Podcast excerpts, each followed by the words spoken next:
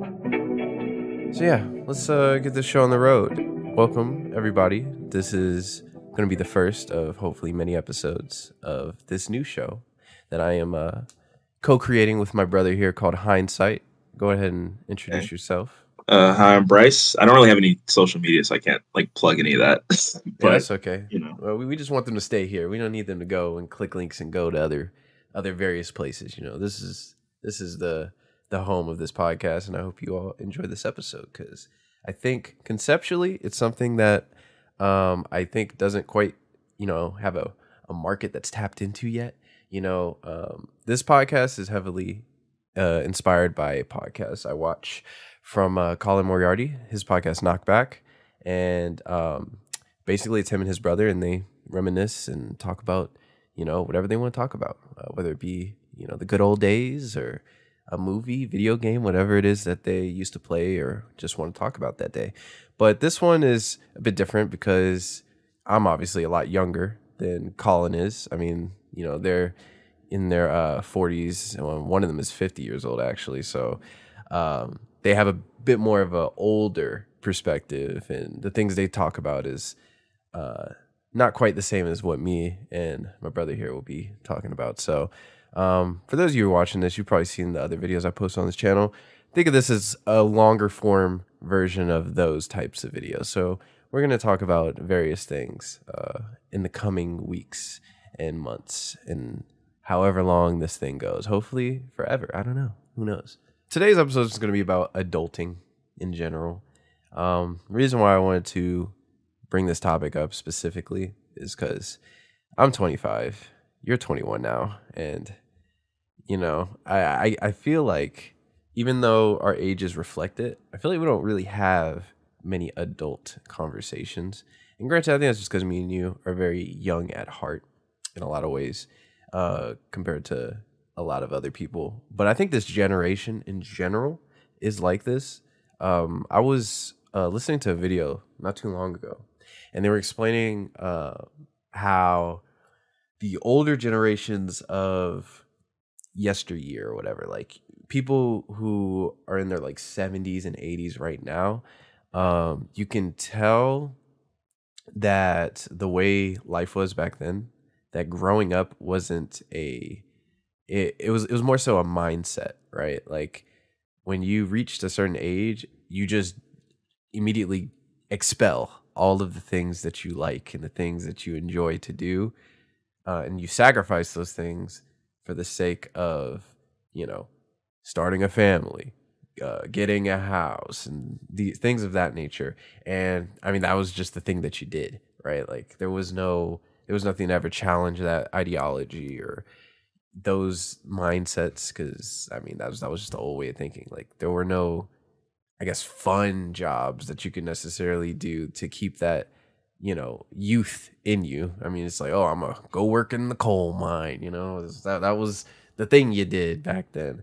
Um so i find it very interesting because I, I look at people our age in our demographic our group and i just really wonder like what type of adults that uh will eventually become when we're in our 40s and 50s and things of that nature because I don't necessarily see, you know, me ever ending up in that way. I feel like uh we're we're all going to age pretty crazy. I, I feel like we're going to be, you know, uh in senior homes in our 60s looking at skeet memes of uh Jimmy Neutron and shit and laughing our asses off. And I think that's like speaks to the unhinged nature of the the way society is uh, evolving. Um, but yeah, what, what do you think about that specifically? well, I definitely agree that it's like um the way that like for example our parents or even their parents like used to view the world and they, the way they grew up is definitely like a way of thinking that I I feel like is like almost completely gone. Just because back then a lot of these more abstract or things uh, these more abstract like ways of expressing yourself like all these different art forms and like for example writing you know in the traditional sense art filmmaking all these different things weren't seen as particularly viable and that's why like, there's even to this day that stigma of oh what are you going to do with an art degree uh, but even as we were growing up uh, with things like youtube and all these other things you know getting popular and then finding out that you can make money through it, you know, down the line. It's like this generation, and I feel like every generation after is going to find or be a lot more open and uh, accepting of a lot of these more like uh, hanging on to your uh, inner child or your expressiveness just because there's so many ways you can make money nowadays while still being yourself. Like all these influencers and, and tiktokers and youtubers and everybody they all have these outlets where they can constantly express themselves and they never feel the need to change or conform for whatever reason to oh well, i can't do that because we're in you know like we're at work or we're here. Because like yeah sure you can keep yourself to yourself at work but you have that outlet and i feel like a lot of the generations prior didn't have that, you know. Yeah, yeah, well said, well said. Yeah, I, I find that super interesting just because I feel like we live specifically in a very interesting time. Uh, I feel like everything is changing so fast, almost on a daily, day to day basis, to the point where I have no idea where what two years from now, let alone you know ten, looks like. You know, compared to what we're the day we're living in now. Um, so bouncing off of that, uh, we're mainly going to be talking about grown up conversations because we just don't talk about stuff like this. You know, normally whenever I uh, get to see you or hang out, we talk about movies, games, like pop culture or whatever. Like that's mm-hmm. that's just kind of what you talk about. But I think it'd be interesting if we sort of talk about uh I guess whatever the the ongoings of what's happening in each other's lives in terms of just how are we surviving? how are we struggling? Yeah. uh, I've been down this rabbit hole like these last few weeks uh, of like, like I never saw myself as someone that would ever care or pay attention to uh, a lot of pol- politics and stuff like that when it comes to the economy and all this stuff. Yeah, but, I still don't. Yeah, well, I, like even if you you don't, you definitely feel it because I, I I know you feel how horrible it is to pay for like how prices are going up of everything. Like, oh yeah, most definitely. I don't know. I mean, like when you go to the grocery store, it is absurd how much money I spend to get groceries compared to what it was not even three years ago. Um, like I before I would go and I would, you know, get enough because I'm I'm shopping just for me, you know, and I would I would just get you know the stuff I need and it, it would be about fifty dollars give or take. Now it's like I'm like getting half of what I would used to get, and it's like running me like eighty to ninety dollars, and that's me like trying to be conservative with what I get. You know, if I really wanted to get what I get, I'm spending easily like a hundred and hundred twenty dollars of groceries or whatever to last me like two two to three weeks or whatever. So that stuff's crazy. It's, it's, it's really annoying. But see, I just want to talk about money struggles, college, building relationships, roadmaps. Oh yeah, the fun stuff. Fun stuff. yeah, exactly, exactly. Uh, and the reason why I chose this topic for this to be the first episode is just because it's a very uh, tone setter of like the casual nature of the show, um, the almost eh, directionless freedom. Like you know, if we end up tangenting on other things, that's cool, that's fine. Um, but it also sets as a really good way for anyone who just clicks on this to, I guess, get a, a general vibe of the type of people they're listening to because uh, they may know who I am, but they don't, they don't know anything about you. So like, yeah, you, no, got, you got to really sell yourself here, man. Uh, is, you're the co-host, so this is like this is really relying on you. I don't know. Oh boy, we're talking about adulting and, and all this other stuff that's super stressful, and then you just, by the way, really sell yourself. no yeah. pressure, no pressure. I want to ask you because I don't think I've asked you this, um, because you're 21 now. But have you like actually, like, went out and, and drank at all? Have you done? No, that? I um, I actually I because I have no real interest in drinking, smoking, anything like that. But I uh, for because you know my birthday falls like really close to Father's Day, so me, uh, dad, and you know our sister, we all went out and we were at uh, this this one grill place, and uh, I drove and so dad orders uh, a drink, and I was like, "Oh, dad, if you want, you know, we can, you know, we can share a drink or whatever." You know, because I don't plan on drinking. But I was like, you know, just just one time, like a father son thing, you know. Uh, and he looks me dead in my eyes, and he goes, "Have you ever had anything to drink before?" And I go, "No." And he goes, "Don't drink anything here. This sake, it'll, it'll it'll mess you up, and you're the one driving." So and I was like, "Oh, well, okay." so that was my one one chance to well not one chance but i was like the one time i was like open to, To really it. drinking something yeah but Okay. i mean i don't i'm not against it per se i just i don't have any interest towards it you know it's, i'm not going to judge you or look at you differently for doing it but i have no Okay, that, that's, You know, that's desire to. I was curious about. Um, um, it's it's funny how different yet the same we are. I I also haven't dabbled because uh I uh don't really. See, I, I'm more of the my logical thinking brain is, oh this is bad for me and my body and I care about my body and I don't want to damage my body so why would I do it and I understand the the reasons why people do it because you know obviously that line of thinking is a bit backwards because you could say oh, it's hypocritical you know people eat junk food junk food's bad for you you know things of that nature and i i would say yeah there is a bit of hypocrisy in that line of thinking for sure. But i think uh when you've been you know told all your life this is bad this is bad this is bad um, junk food you're eased into. When you're younger they bro parents don't care. They let you eat junk food like no other. Like it's it's, it's almost like a, a rite of passage like you're just gonna eat shit food. That, that's just gonna happen. Yeah, um, I, I remember eating bowls of cookie crisp and that, that food's horrible.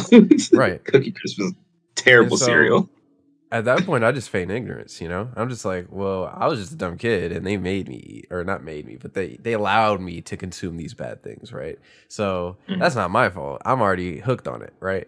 But there's probably a world where I was raised not to eat all that stuff and eat healthy, and then now I'm a person that doesn't eat any junk food because you know I'm now super health conscious about it. Don't want it. So that's how it works. I feel. I feel like now that you put it into my own hands of like you know drinking uh, alcohol it's like well i've never done it before. So if if i were to do it it would be 100% on me. And, and my logical thinking brain is like no we're not even going to touch that. You know that's that's not how it works. But the, the reason why i see uh, different as well is because um, i had a very similar scenario when i when i turned 21 um, my dad was offering like actively offering to uh to drink. And i was like nah.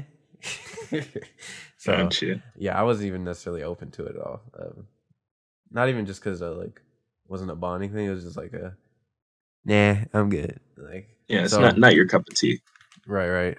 The it it, it triumphs over overall uh, the the moral of like nah, I'm, I'm I'm locked in. Now I have since changed my mind on a lot of things uh of that nature. Um, I still haven't drank anything, but I I feel like uh in the in the very specific setting with very specific people, I do believe I would be open to doing a bit of it. But that scenario has not happened. Um, so until that happens, it just won't happen. Um, but yeah, uh, surrounded by the right people in the right circumstance, I would be open to doing it. But as of right now, nah, I don't see it happening in the future. Uh, so yeah, that's that's that's my stance on that. But that, that was interesting. I, I didn't really know for sure uh, if the what your stance was on that. Yeah, because in in my eyes, it's it's always been less about like a health thing. Because I mean, you know, like you said, everything everything kills you if you really look into it. And I I personally believe in a healthy balance of everything, right? So people say, oh, you know, uh, if you eat too much junk food, that kills you. It's like, yeah, sure. If you have too much sugar, too much carbs, too much, you know, whatever, yeah, that that is bad for you. But on the opposite side of that, if you never have any, you know, of these things, that's also bad. You know, so it's like if you like for people who only eat vegetables, they don't eat meat, they don't eat, you know, a lot of these like uh they only have like natural sugars, things like that. They have to actively either like take supplements or have like a very unique diet. Cause sure you can get like uh vitamins and stuff from like uh from like meat and like all the protein, all the stuff from like other stuff, but you have to eat way you know bigger amounts of those things. And, you know, you have to do all these like, you have to bend over backwards to avoid doing it. So I feel like when it comes to anything, it's all about like a healthy like a middle. Yeah, there's a Uh, balance to it. Yeah. But the thing that's kept me from alcohol specifically, uh, you know, aside from just no, not really for me, is it feels like um an escape, and for a lot of people that is what it is. Other, people it might be something different. But uh this this is gonna sound a little bad now that I've phrased it like this, but for me, I already have an escape, which is like uh video games like books, which hmm it's like why would i drink and possibly say or do things that I wouldn't normally do in like a, a sober mindset and possibly affect relationships, you know, negatively. When I could just, you know, play a video game or That's- watch a movie or read a book. That's a good point. Um, because that's also a big fear of mine too. Um, that uh comes with that the idea of drinking is I have a I'm like a control freak when it comes to my actions and the way I present myself. So just the idea of being in a state of conscience that's not fully in control and I may do something that I may regret that like things of that even though I don't know, you know, truly how it would affect me. The thought of that really freaks me out and I don't I don't like that at all. Um just Yeah. uh when I was getting my uh like I this this is actually like a super subconscious deep fear because this has like been a thing. So I have a fear of like NyQuil, which is crazy. But like NyQuil is terrifying because it like literally knocks you out. Like you you you feel like when I used to take NyQuil, you would uh, take it and then um obviously it's different if you take it like before bed, then it's different. But I was taking it like, you know, in the middle of the day. So I wasn't really tired. Um so I would I I don't know why I didn't take the Dayquil. Don't ask me that, but I, I was taking NyQuil for whatever reason. I don't, I don't remember the circumstance, but it, it freaked me out because I was I took it and I was acting like it was a normal day. I was I was just being awake like normal, and then I'm literally like, you feel your bodily functions start to slow down in an unnatural way. It's like you have no control. It's almost like your body's just giving out. And um, I remember this vividly, but I was like, I was laying down watching something or whatever on my phone hmm and then um just in the midst of it like i literally feel my like my actual brain just shutting off and it was terrifying because it, it felt like i didn't know what the hell was happening and then like my body just literally like passes out. Like i like it was it, it it was like i've never passed out before so i don't know if like this is the equivalent of like normally passing out but it, it was literally like you're you're conscious the whole time. Like you you're literally feeling the body go like and you just like oh shit and you're like where did i go? yeah and then when you wake up you're you're literally like what the hell happened? Like what actually where did i go? Like it's it's it's actually terrifying. So uh when i went to get my wisdom teeth uh removed it was a very similar um scenario because uh when i went they said they were going to give me the stuff that would uh put me to sleep but then they were like, uh, actually, we don't have that. And I was like, oh, okay. And then, you know, I went in, they put this numbing thing in, uh, in my mouth or whatever. Mhm. And then I was getting this very like, like weird. I don't know if this is just being high. I don't know what the hell it was, but, um, I had uh, earbuds in my ear and I was listening to a podcast because I was like, well, this will make the day go by quicker.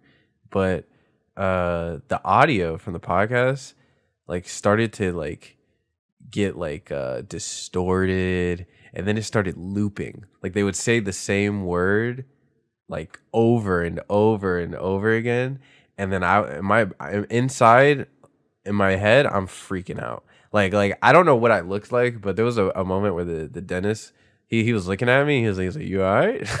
I was like, "I don't know what's going on." I was Nurse, he's he's about to go postal. yeah, I, I was freaking out. So like, just the thought of like losing control, um, that is a huge fear of mine. I, I do not like it at all.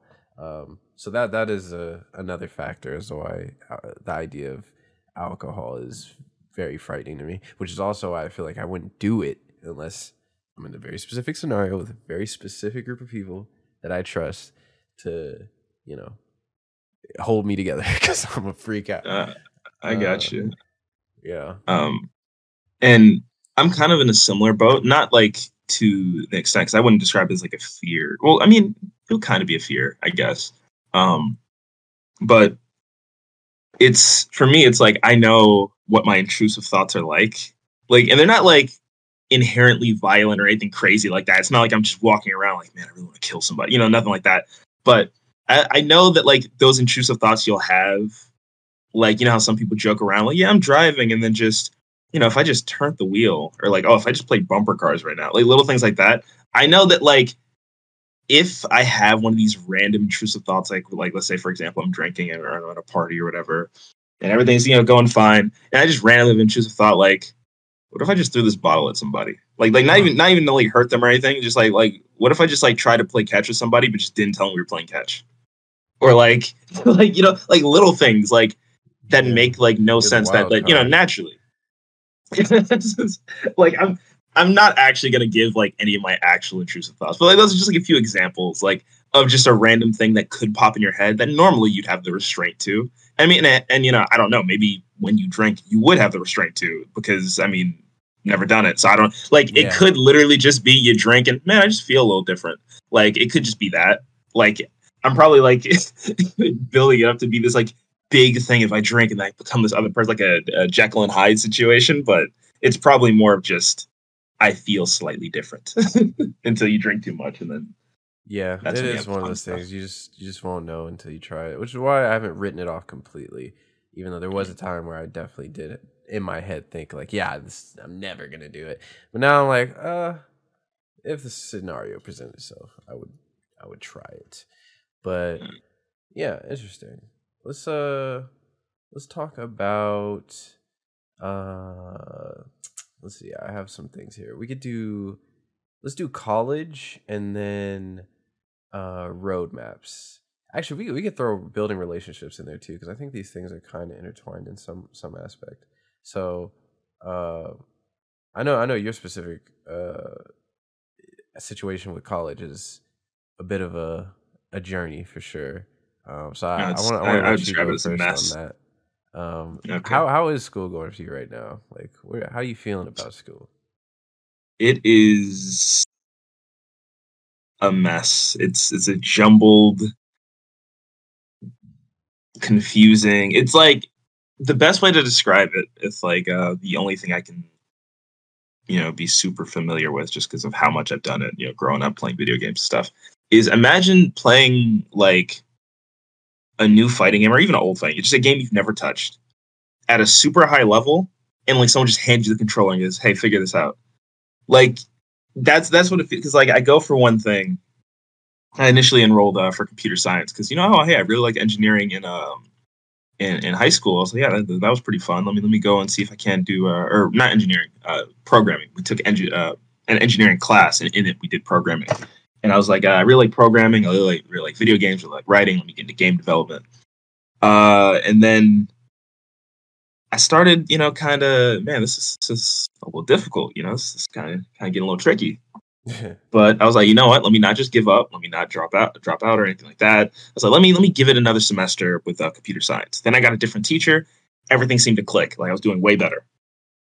Then I go for the computer science too, and then it's right back to that beginning of okay, now I'm lost again. What's going on? Uh, and I can actually I can give you the exact moment I changed my major, and like I'll never forget this. Uh, I'm in class. We sit down. We're all taking a test on our laptops. I'm going through it. I'm actually feeling pretty confident. You know, I'm like, yeah, oh yeah, yeah, this has to be right. You know, what else could this be? Oh yeah, yeah, this is right. Yeah, yeah. I'm going through it. I feel great. I hit submit 20. Oof. So I close my laptop. I walk out of the room. I call up my uh, counselor. I go, hey, this isn't gonna work. Can I uh, can I get my schedule switched? I'm gonna Man, drop so this crazy. class, switch my major. Yeah, no, it, it was. Um, it was also the teacher I had. He he would do this thing, right? So, uh, the second teacher I had, the one I felt pretty comfortable with, he would walk us through it in class. We would code in class and sometimes out of class, you know, and it, you know, it was really like handholdy, right? Uh, but this other professor who I had my first year, my third year, or I guess first semester and third semester rather, not years. Uh, this guy, this is what he would do. He'd come in, and he would just be like, "Hey, uh, program, uh, like write write a write a, a statement to describe or like to have this function." So it'd be like write a statement to uh, output the like like you can input two numbers and it would output the solution if you added or subtracted them. And it was like, okay, uh, but this is my first day in, in computer science. How do I do that? And he was like, oh well, uh, just just try it. And then you try it, you inevitably mess up, and then for the rest of the class, you teach you how to do that thing, and then a few other things. But he would grade you on those initial attempts. So you would come in basically guaranteed to get a zero every day. And then, yeah. And, and I remember uh, we did a project and this guy just goes, You guys like rock, paper, scissors, right? I was like, uh, kinda. Yeah. And he goes, So for this project, by the end of next week, uh, or by the end of this week, you guys are going to program essentially uh, rock paper scissors. He called it uh, Morapinzi, I think, and it was a five way game of rock paper scissors where it was like zombie, robot, ape, uh, something else, and something else, and you had to program it that way. It was two players that could input any one of those five things and had to output the correct response given that combination of things. And it was like, you do know that like this is like our fourth week, man. And he just goes, yeah, man, no, no, no, do it. I mean, I, I, managed to get it done uh, with the help of like a few other um, people in the class. Like, it wasn't like a group project, rather, it was like a personal project for each of us. Right. I mean, and it can be rewarding, but for me, that is how college has been like a bit of a mess. I'm trying to like still find uh, my way, I suppose. But I know for you, you've been doing film. So how, how's that been? Yeah. Um, it's, it's, I mean, I'm finally like, approaching the finish line. So I'm finally in a place where I'm like, wow, it's, it's finally about to be over. But uh, yeah, my my there was definitely bumps around, you know, what I had to do too, because I, I feel like uh, college is definitely not built to help you succeed. They want you to stay there as long as possible. They really do. Um, your academic advisor, um, they will not. They will gladly accept your schedule with, and and they will see and know that there are classes on the schedule that don't go towards your major, but they will say nothing. They will feign ignorance to it. Um, and this has happened um, in my first couple years, and I, I didn't realize it until you know later when I actually was uh you know given the opportunity to actually see like the you know all of the the classes that I did take that did just didn't count. So uh, because of that, there are a good like eight or eight or nine credits or something like that that I just for classes I took that were like didn't really go to anything, um, which kind of sucks because if they did, if they were the right classes, I would be done already. Now you could definitely argue that like you know I should have just paid more attention to X or Y. But the fact of the matter is, I did go to to my advisor and I said, hey, you know, are these classes okay? Is this a good schedule for you know my uh my stuff? And then she was like, yeah, this is a good schedule. Um, only later to realize that uh, no, those some of those classes were just not needed. Um, so granted, you know, the classes that weren't needed were the you know meaningless experiences you could argue and say you know they were worthwhile but when you take into account that you're paying for all this stuff uh, that is pretty manipulative and pretty uncool to do. Um, so there was a there was a demotivating point uh, about a year or two ago when i like realized that and i was like oh my god you can tell me i wasted all this time and this money on when i could have been done you know uh, almost a year earlier? But then i was like you know what I, am like literally like 75% through at the time. And I was like, I, I, I just might as well finish. So finally, I'm at the finish line, about to finish. Uh, do I feel like having this paper is like the crowning achievement of like, yes, I finally made it? Uh, well, that depends on, you know, what job opportunities are, are waiting for me. Because uh, the, the way uh, the economy and society is structured right now, if you don't go to college, you are pretty much bound to a minimum wage or slightly above minimum wage esque low tier like job. Um, and I've worked enough of those to know that I do not want that to be my only option. So I feel like, you know, finishing the degree is a must at this point. Um, but um, this definitely goes into the uh, other topic of build, uh, having a roadmap um, to get more specific, why I put jotted this down is because I don't think I've told you specifically yet. I think you're still. Uh, last time I, I guess, divulged these uh plans with you, it was me going to California. That has since changed mm-hmm. a while ago, um, for a multitude of reasons. Uh, for one, you I you recall, I think I told you um, I was gonna go and move in with Angelo because he lives out there. Uh, Uh-huh. Angelo, he he has a he has a a- lady friend, a girlfriend that he's been very close uh, with recently. So um, they're planning on moving in together. So I'm not even gonna, you know, make him- Intrude on that. yeah, yeah, I'm not gonna intrude. On that. I respect, I respect my friend. I'm not gonna, you know, say, "Whoa, but you, but you said you let." Like, yeah, Yeah. I'm not gonna do that. And the thing is, there was always issues with going to California in the first place because, uh, you know, we would look at uh places to stay um, frequently, and we would see the cost of living is brutal. It is. You know, the cost of living out there is ridiculous. I think it's only matched by New York, maybe beaten by New York. Um, so yeah, we were looking at it for a while, and it seemed possible under the condition that it was going to be me, him, and he had these two other friends that also were looking to go all in on a place. So it would have been four of us sharing a place and paying monthly to stay there. That was manageable. Just from looking at, it, I was like, okay, this is doable. We can actually make this work. This is something that can happen. But you know, things change. People, you know, go on different trajectories and whatnot.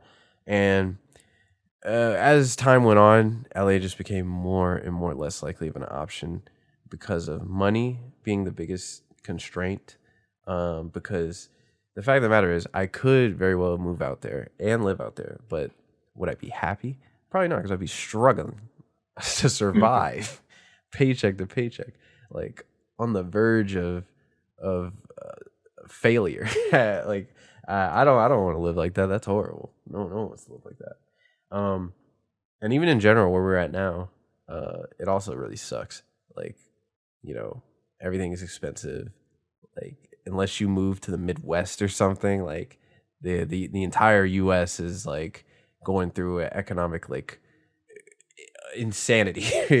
like, like Yeah, just, just yeah. wanting to move out is like it's it's damn near impossible for for people around our age. So, here's what's been the plan as of since March of this year. I want to say, yeah, since for- as of March. So I did a video about this um, on this channel a few months back. So you're welcome to take a look at that if you want to later after this if you want to hear more details. But I'm gonna give you the the the short version because people that are watching this probably have already seen that video. But uh, essentially, as you know, and as you've probably noticed, I've been taking up learning Japanese very seriously. Um, I think I've been at it for literally almost a year. Uh, like, yeah, literally almost a year now. I think in two months it'll be a year since uh, me learning. Uh, but I've, I've become pretty proficient in a lot of ways. Obviously, got a long way to go. But the reason being is in March of this year, um, I was going down a rabbit hole where I was looking at you know places or options for things like to do when you graduate in terms of like just easy jobs to obtain, right? Like, okay, on the off chance, you know, that it's damn near impossible to use this film degree to get a job in the film industry. What can you do with just a bachelor's in general? Like, what can that get you, right?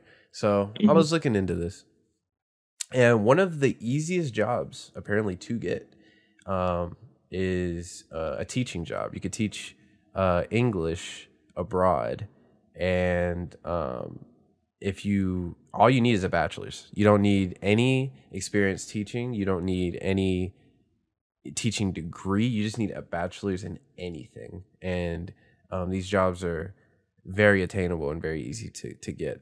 So. Uh, when I found out about that, I started doing some digging, and there's this program. It's called the the JET program, and uh, essentially you uh, you apply. The applications are just now opening up now, so I actually just recently applied. Uh, but basically, you apply, and you uh, if you're selected, they fly you out abroad, and you get to take a salary job, which is pretty nice salary job. Mhm. Um, and it's it's under contract, so they'll contract you for a year, and if you like it, you can stay for more years. Um, and you basically just go abroad and teach English. Now you're not the primary teacher, which is relieving to me. You're the assistant teacher, so the the weight of uh, I guess responsibility isn't plan. super high. You know, like it's like okay, cool. So I it's still an introductory level type of position. It's not like we we want you to know the, the entire lexicon of, of the English language and you know, or whatever. And most mostly you'll be teaching in elementary or middle schools. Um, only the, I guess the really like you know professional like people that have been doing it for a while they get to teach like high school level. Um, so you're gonna be working with fairly young kids. But the cool thing about the opportunity is not only do you get you know your transportation for free, they fly you out, um, they give you the work visa, they set you up with a place to stay. Um, and they also pay for your transportation to and from to work, which is pretty sweet.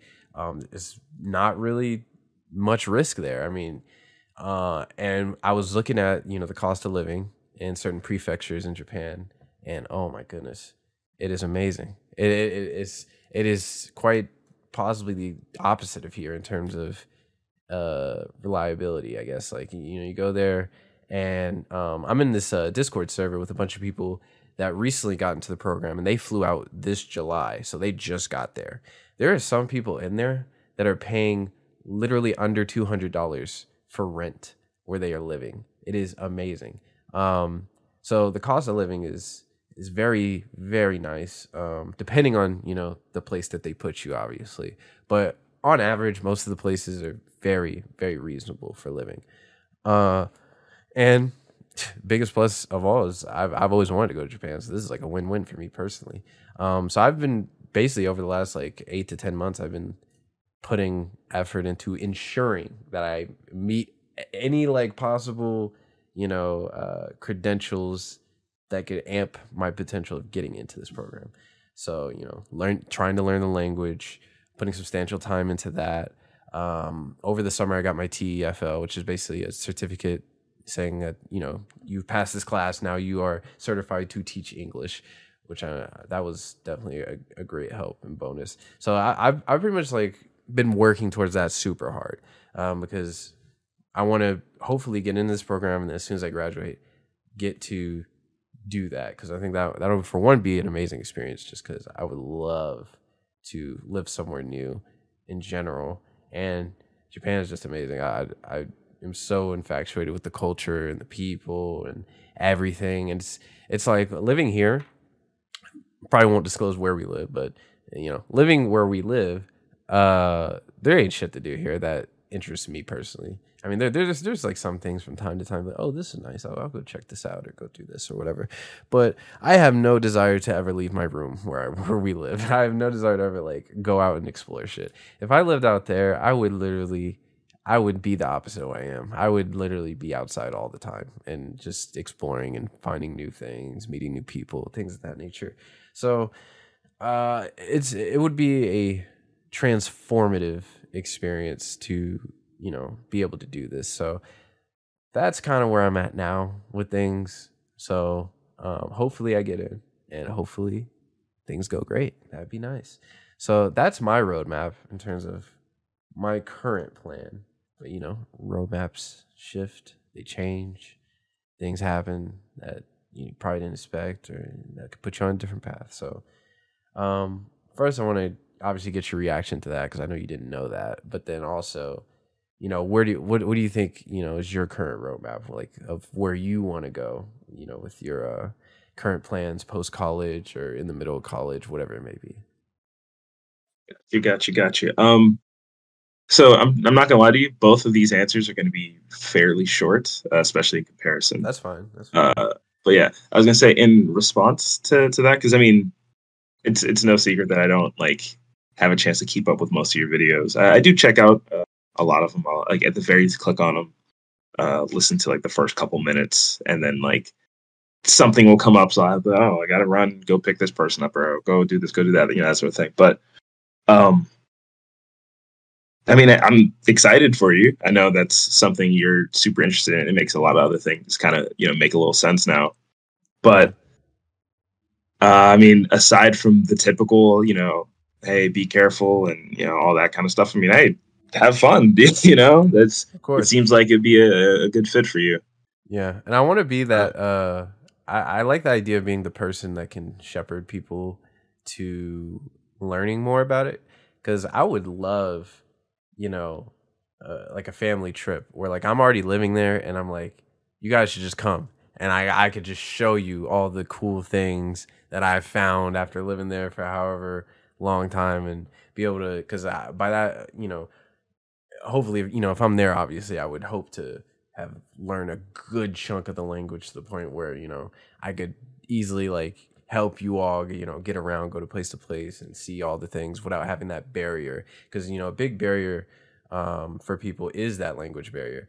Because mm. japan is it was the longest closed off country um, in the world. So only fairly recently people have been allowed to migrate there and live there and stuff like that. So it's like if you go there, you are literally the one percent, less than one percent. Like if you're if you're not from there, um, so being a foreigner in there is daunting, and I, I totally understand that.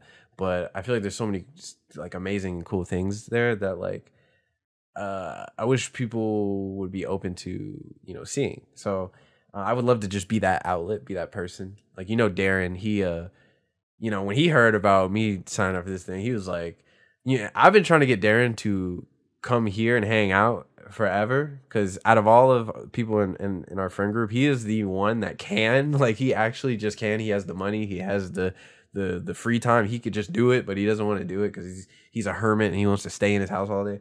The moment he heard I was doing this thing, he was like, he was like, listen, he's like, if you go over there I'll let you be the guinea pig. But if you go over there, he's like, yeah, I'm coming through. And I was like, I'm like, man, this Darren, Darren is is is so so fake, bro. But um, but but still, I would welcome it. I would love to have anyone that's interested, that's mildly interested, that normally would never take that journey, would never take that trip, to who wants to. I'd be like, hey, I will be the guy. I will be the the shepherd that would like take you to all the the cool touristy places or even the low key places that you don't know about.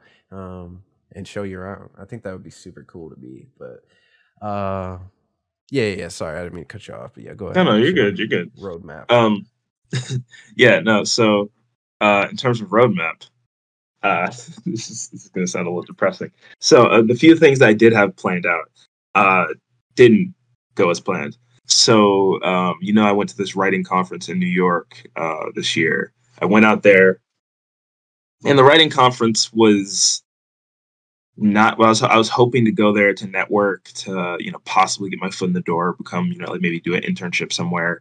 And then you know maybe you know get some more writing experience start writing for you know books games you know whatever. And that'd be my thing. Uh, we went out there and it was essentially a bunch of middle-aged women telling vaguely inappropriate jokes to an audience of more middle-aged people. Like th- there's one joke in particular where she was like, "Yeah, my you know my husband loves you know hugging. We just can't keep his limbs to himself." And she goes, "Wait, I didn't mean it like that." It's like, "Ma'am, limbs plural. No, th- there is no other way to mean that." Um, but yeah, no. So uh, those things like weren't really inherently you know dirty, but she was kind of trying to make it for this like really weird joke that wasn't funny to begin with. And like you knew it was bad because uh even um Nana, you know, she came with a, a you know with me or i guess i went with her more uh, more like uh, when we went. Even she was like nudging me going hey you just, just want to leave? Like i was like yeah let's so uh, you know i got to experience new york got to meet up with some family there but the whole writing and uh, career opportunity i was pursuing didn't really work out. Um, i also tried to join this uh well i ended up joining this one discord uh, server for these uh it was this group of people that was going to work on the show and they were like, "Yeah, we need storyboard artists, blah blah blah, you know, all these different roles." But then you know the one that stuck out to me, writer. You know, I apply, join, uh, didn't get it, so it's like, okay, fine, you know, hey, works out, or it doesn't work out, but you know, it is what it is. Uh, then I see Insomniac uh, on Twitter. They recently put out that their internships were open, and one of the positions mm-hmm. writing. Uh, I click on it, and they needed, uh, you know, resume. I'm like, okay, that's fine. I could, you know, you know, have a resume, you know, all this other stuff. But then they said they needed um, a like an example of like your completed work.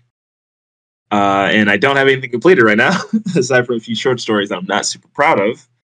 So it's like, well, can't do this. um, yeah, you're running into the uh, the classic trope of, you know, oh, I just got out of school and time to apply for these jobs, and it's like, oh, well, what's your experience? It's like, well, how the hell am I supposed to get the experience?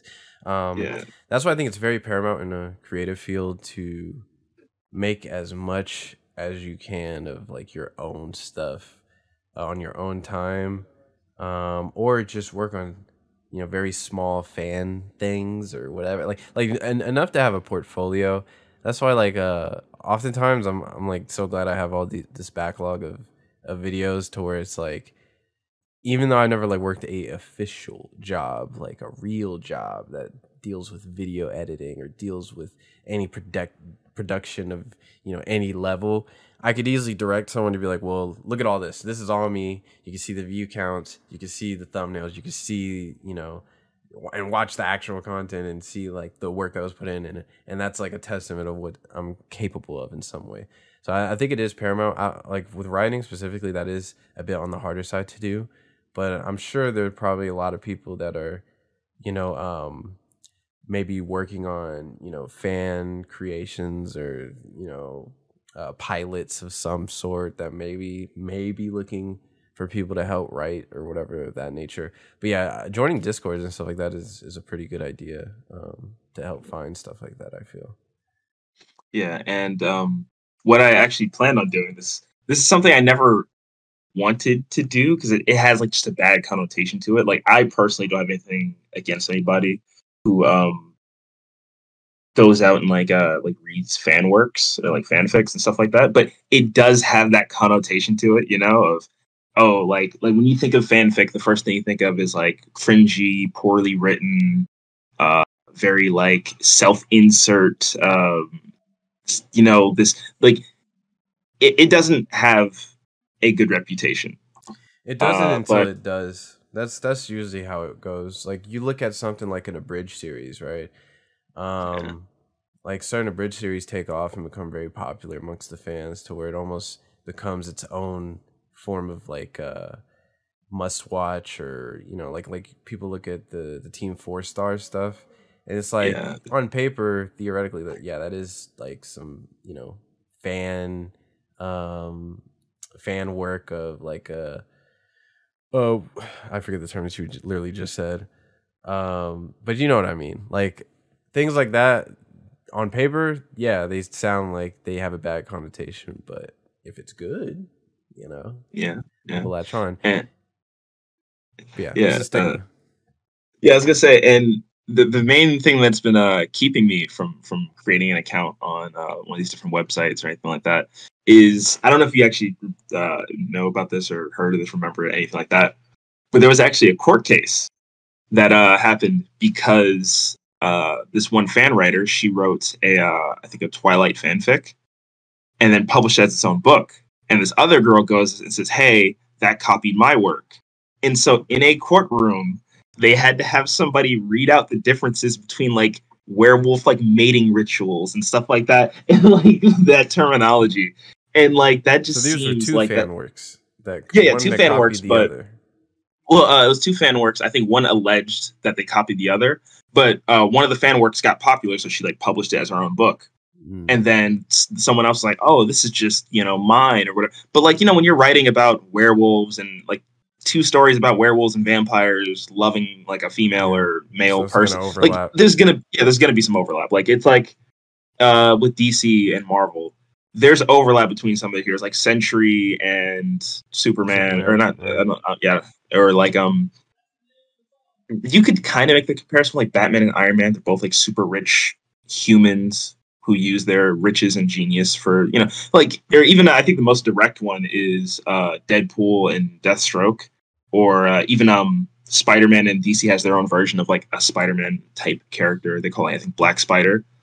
Like, there's going to be overlap no matter the medium especially with how long humans have been around like you're never going to make something that's 100% original there's always going to be aspects from something else Well, yeah, everything's Uh, derivative. People can yeah, everything is. spawn things in out of nothing. Um, everything is coming from something. Every idea that you have, every like literally everything, it it it is derived from your experiences and the things you've seen or would inspire what you will make and will continue to make. So yeah, by nature, nothing is ever truly original. Um, but sometimes, you know, if you can take something and execute it, you know, at a level that is uh just that much better, that much uh above everything else, um, the originality is not necessarily necessary. Um, the originality is only a thing that is an attention grabber. I, it seems for me, it's like whenever something is like gains traction due to it being original, it's it's normally just because of that, and then that's what p- gets people in the door, right? And then once they're in, everything else is fairly traditional. It's just done at a very high level, right? Um, you could say like the shock factor or something like the boys. Um, it's like what drew people in was how overtly violent it was, how vulgar it was. But then when you actually watch the show, it's more to it. It's more meaty. Like the the writing is actually good. Like the characters and you know the way they they act and things of that nature. And the world is actually interesting. So it's all about execution on the things that really matter. Um, but the originality is more so just trying to draw people in and do something that you know feels different than what's actually out there. Um, and a, a case in point is the boys because you know you look at the original comic and um, I haven't read it personally, but one of my friends, Luis, he says the the original comic kind of sucks. Like it's not that great. Um, so you know, you take that world and the characters and you put in the hands of very talented writers, and they can crank out something like that. That's actually is popular and good. So yeah, uh, I have I have super high respect for writers. Uh, like the writing I do is very um, commentary in nature and not necessarily storytelling based writing, but I do want to um, explore that because uh, I do want to develop a pilot at some point. Whenever, whenever I have uh, the money and free time to delve into it, but I have some pretty great ideas for the type of story I want to tell. Um, and it's all derivative. I, I think of the story I want to tell, and immediately I, I have like five or six different things that I'm inspired by. That like, yeah, I want to have a little bit of this, a little bit of that, a little bit of this, but every little thing with a little twist on it that, that you know is different. Um, so yeah, I, I, I I totally understand that. I feel like especially now with AI and things of that nature, trying to become a writer is one of the hardest aspirations that can exist right now. I feel. Yeah, but I mean, despite it being difficult, like I, I still I really I really want to do. I know like you didn't say that like to deter me. I know you're just pointing out a fact, and I feel like that's um with most forms of art now, like uh you know all over Twitter and um I think it was like or uh, I don't know if it was a big legal issue or just like a big issue in general, but like they were uh talking. You know, it was a legal issue. What am I talking about? They're trying to get laws to limit like AI art and um just AI in general because like it's getting to a point now where a bunch of companies are trying to oh well we don't need to hire anybody anymore we can just run it through a program and boom. But yeah. it's the wild west right uh, now yeah, it is. Uh, but that brings me actually to uh, one of the like you know you're talking about everything being derivative. This brings me to this one um, story I'm working on. It's uh, we were at work and this buddy of mine who's super big into uh, Marvel and DC. Uh, you know, he, he came with us to watch movies a couple times, uh, and his he's like above all else, he loves CW. He loves CW's Flash. He loves the Arrowverse. He loves Crisis on Infinite Earths. And one and on Twitter, I actually, uh, well, I mean, I could probably pull it up, but on Twitter, he uh, he does like posters and like um kind of like edits the best he can with like his limited um resources. He does these like really nice edits, and he recommends to me he's like oh you know it would be really cool? Like uh, a marvel and dc like crossover. I was like oh yeah you know like uh, they've done that in a few different comics. He's like yeah but like you know i'd really love to see like a story about that and initially i was like that seems like a very generic idea of oh dc and marvel come together and then oh batman and blah blah blah fight. And oh you get to see all these fights. But then like i was thinking about it i was like actually that would be a pretty fun challenge of how do i write a story like this and have it be interesting? Okay. I see. When you um, I want to ask when you when you write, do you write uh in the style of uh, literature or do you write screenplay style? Like is that uh, I, in your in your just toolkit? I guess. Like, do you know how to write like a like a film type script or a TV show script? Yeah, I, I've um, I've I've dabbled with like screenplays and like that, and that actually is a little easier for me because I'm I'm gonna like re, uh, do a lot more reading to like work on how to get dialogue to flow. Yeah, because when you're writing a book or any other piece of media, uh, at least for me, I've I've always struggled with getting the way the page is set up right, if this makes sense. Like when I do lines of dialogue, I always start to put like indentions. So I'll have like one line on its like own little spot, then maybe like a little more text, and then when someone else talks, I'll do like another line. And then depending on how things go, I'll have it bounce back and forth for a little bit. Um but finding that like way of getting the page to look nice and not be like a you know a jumble of mess where like a huge block of text uh, to make it easier on the eyes i've always kind of struggled with Okay, so let's fast forward, right? Let's say you you graduate. Hopefully, by you know that point, you have you know a few more completed, like you know finished works that you've written.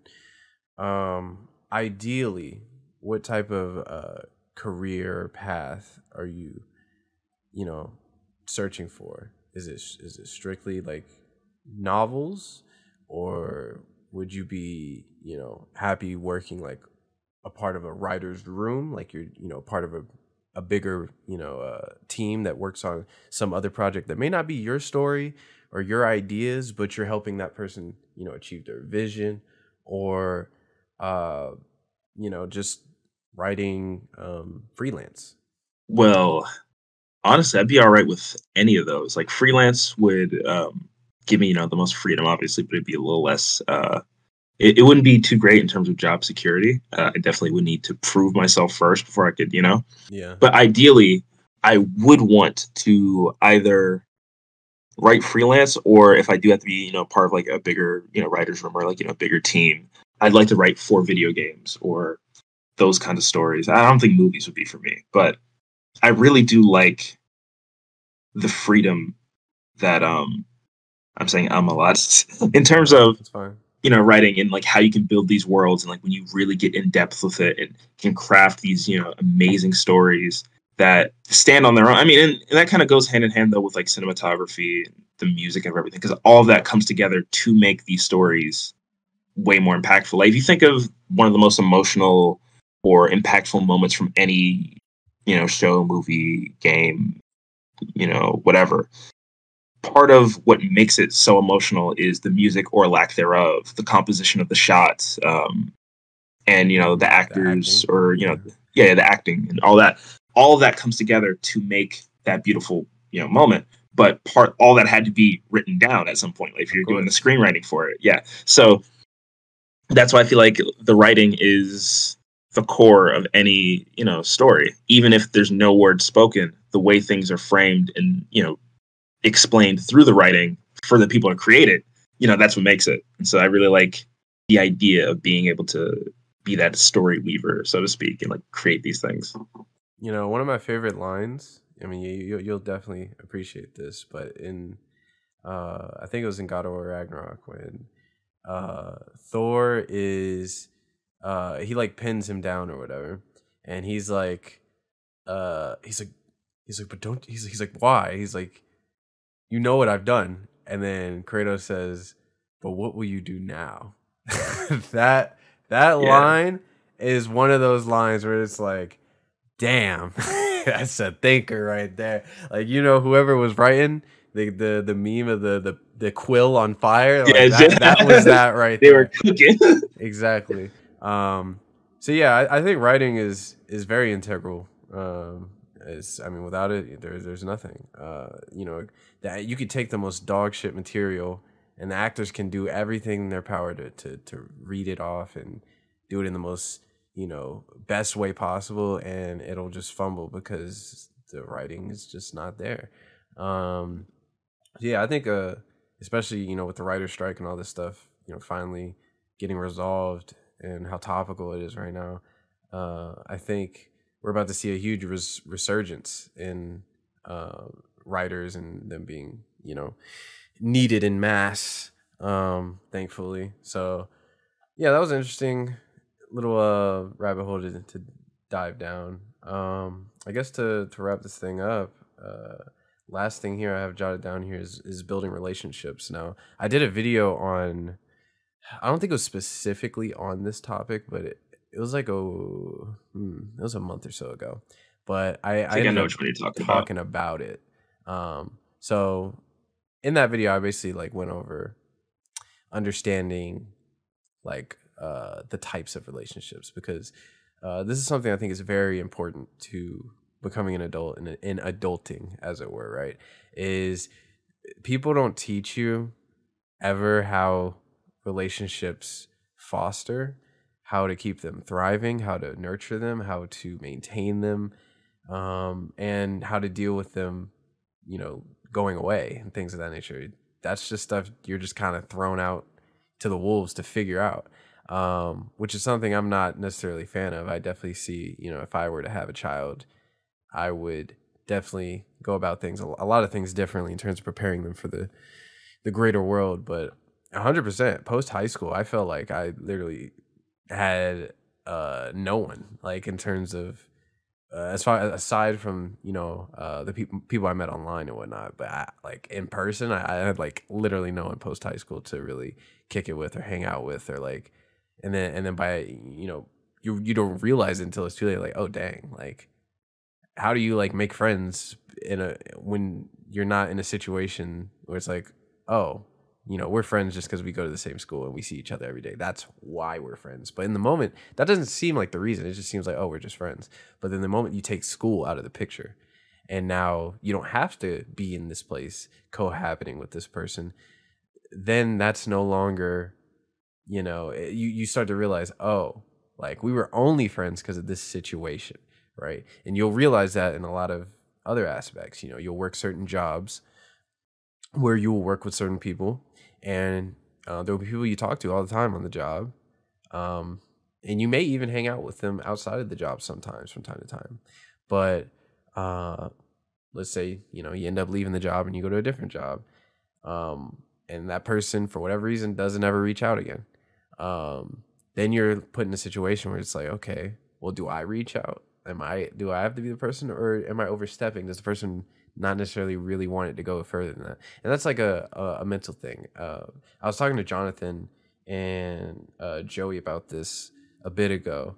Uh, and we went through a long, you know, conversation because Jonathan, his mindset is very different. Um, he's of the mind, you know, like, you know, if the person cares, they will call, and that is true. That is true. He, but like, he doesn't think about it that way, right? Like, if me and John were to stop talking for like several months, unprompted, like there was no event that made that happen, um, if I never contact him, he probably just wouldn't contact me.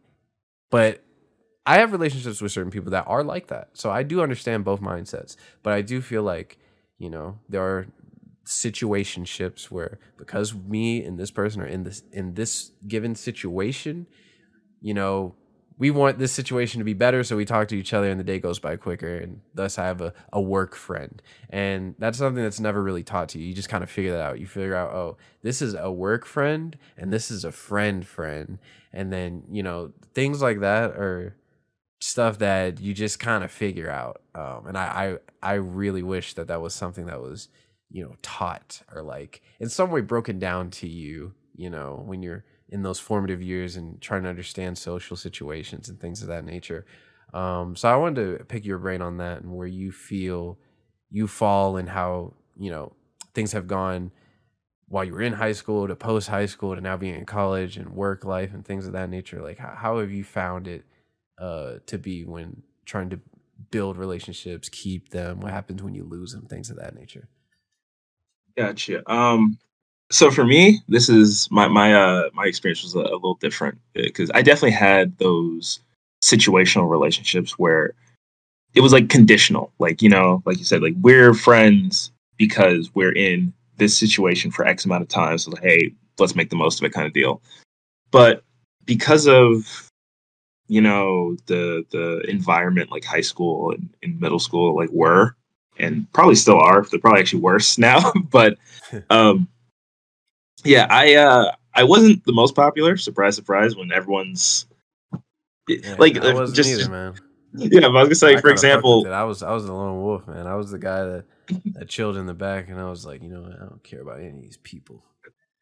yeah, I was about the same, but it was a little different because uh, I didn't really like play a sport or anything like that. So I'm in the back, and uh, I don't know if this was the same. You, you know, when you were in school, or like, you know, you were in high school or middle school, when I was in middle school, the big thing that everybody found funny was like moaning people's names, which isn't like I, I doubt it's like a our school or was- that this school. Specific. That's just a that's just a preteen like immature like thing you did. Yeah, but they they took it to like a new extreme. Like I remember specifically in middle school, uh, these kids all got caught in the same stall, and like I knew one of them, and he had like he was like with his pants down. Everyone was in there, and they they all swore, "Oh no, no, nothing happened." And I talked to them like one on one, like, "What happened?" He's like, "Yeah, I was in there peeing." And they all ran in there, and like, "What do you want me to do?" I already, you know, ran in there. yeah, yeah. And I was like, okay, why didn't you lock the stall or have your back to like the stalls aren't that big, man. Like, come on. But you know, like so when school ended, the few people I was friends with, like I could truly say were my friends, like I knew for a fact like we were friends. We, you know, still talk to this day. And I was lucky enough uh at uh when I uh, worked at McDonald's, uh, I met these these two two different dudes who like we became like really good friends. Like um for example, I want to say it was like a few months into us being friends, I was like having uh, some like money trouble with like school and everything. I didn't want to take out a loan or anything like that. And one of my buddies, he just sent me like I think like 300 bucks. He was like, "Here, just go ahead and send it back when you can. Know, I know you're good for it, blah blah whatever."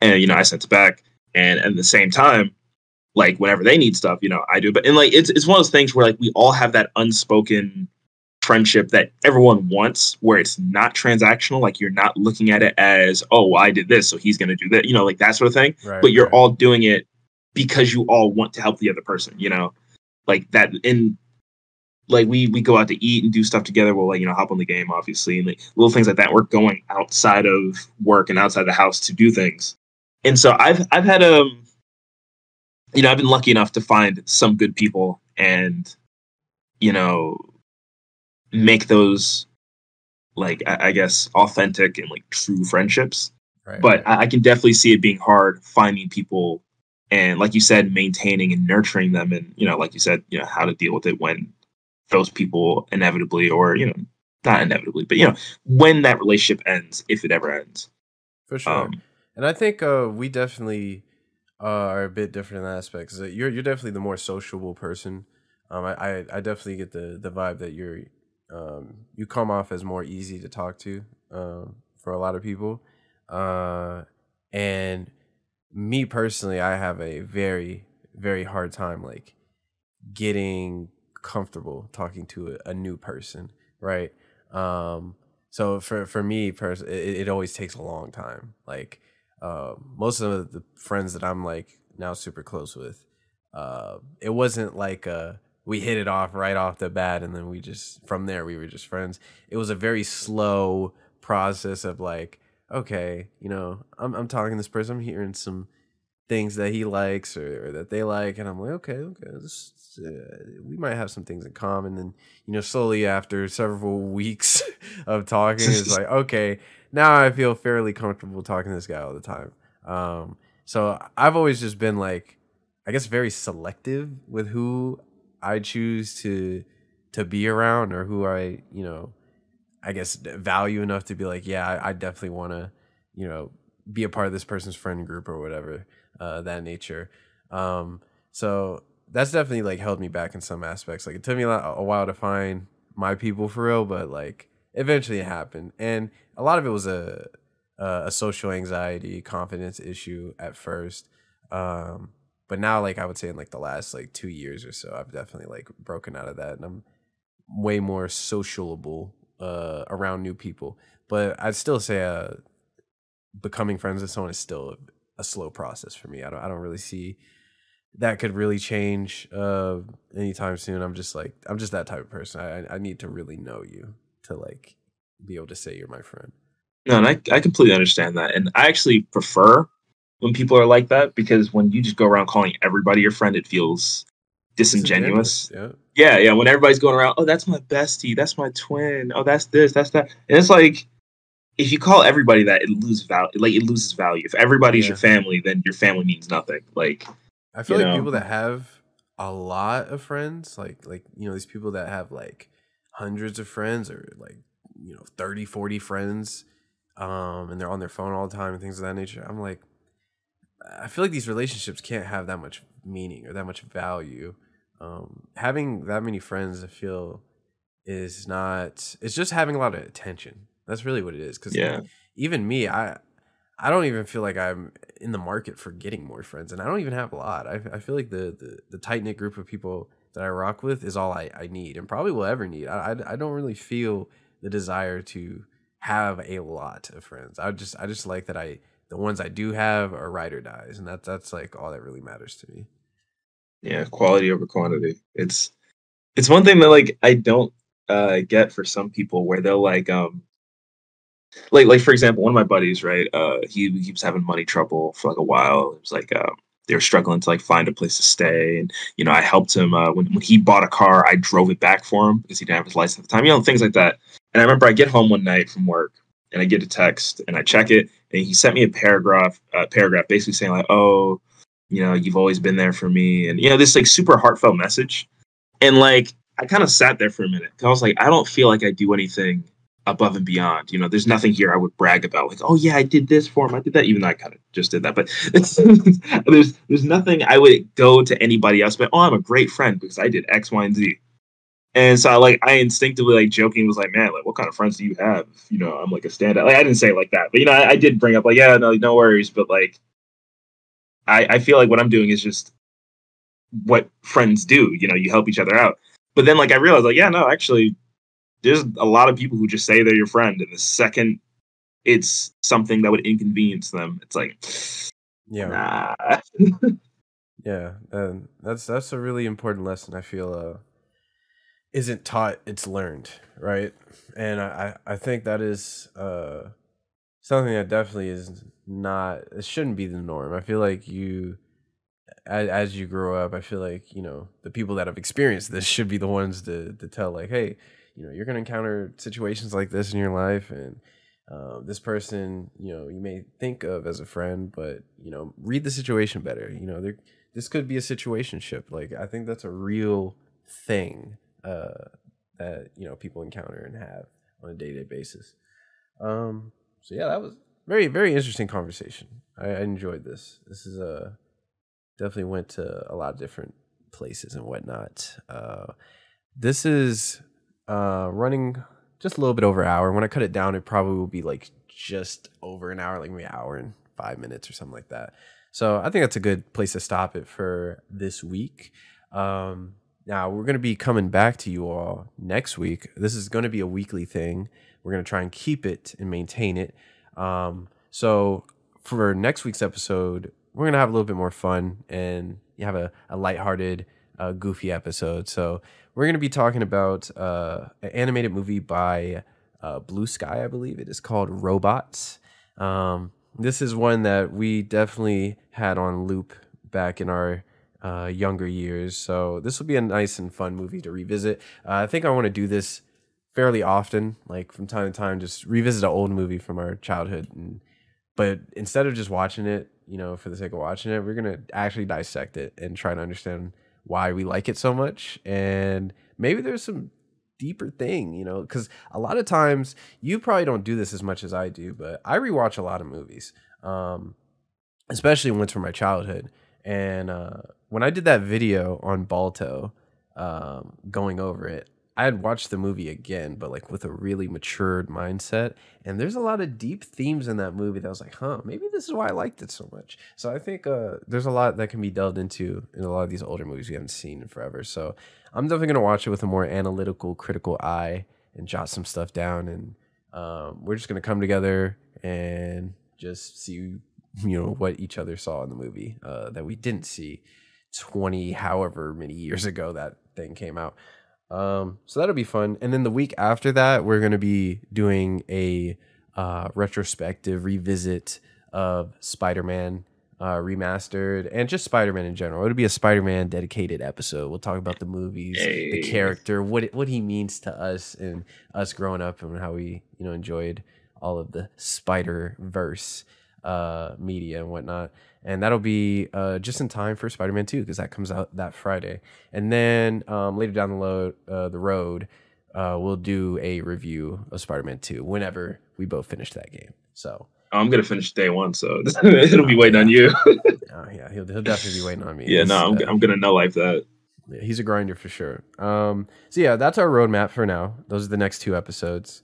Um, as far as what comes after, well, you just gotta stay tuned and find out. Hopefully, y'all enjoyed. This is a pilot episode, so we're still getting the hang of things. The pacing and the flow of the conversations will definitely get better as time goes on.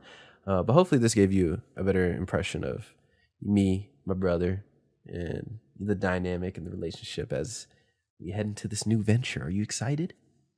I'm very excited. Okay, sweet. Uh, thank you guys for tuning in, listening, and we will see you all later.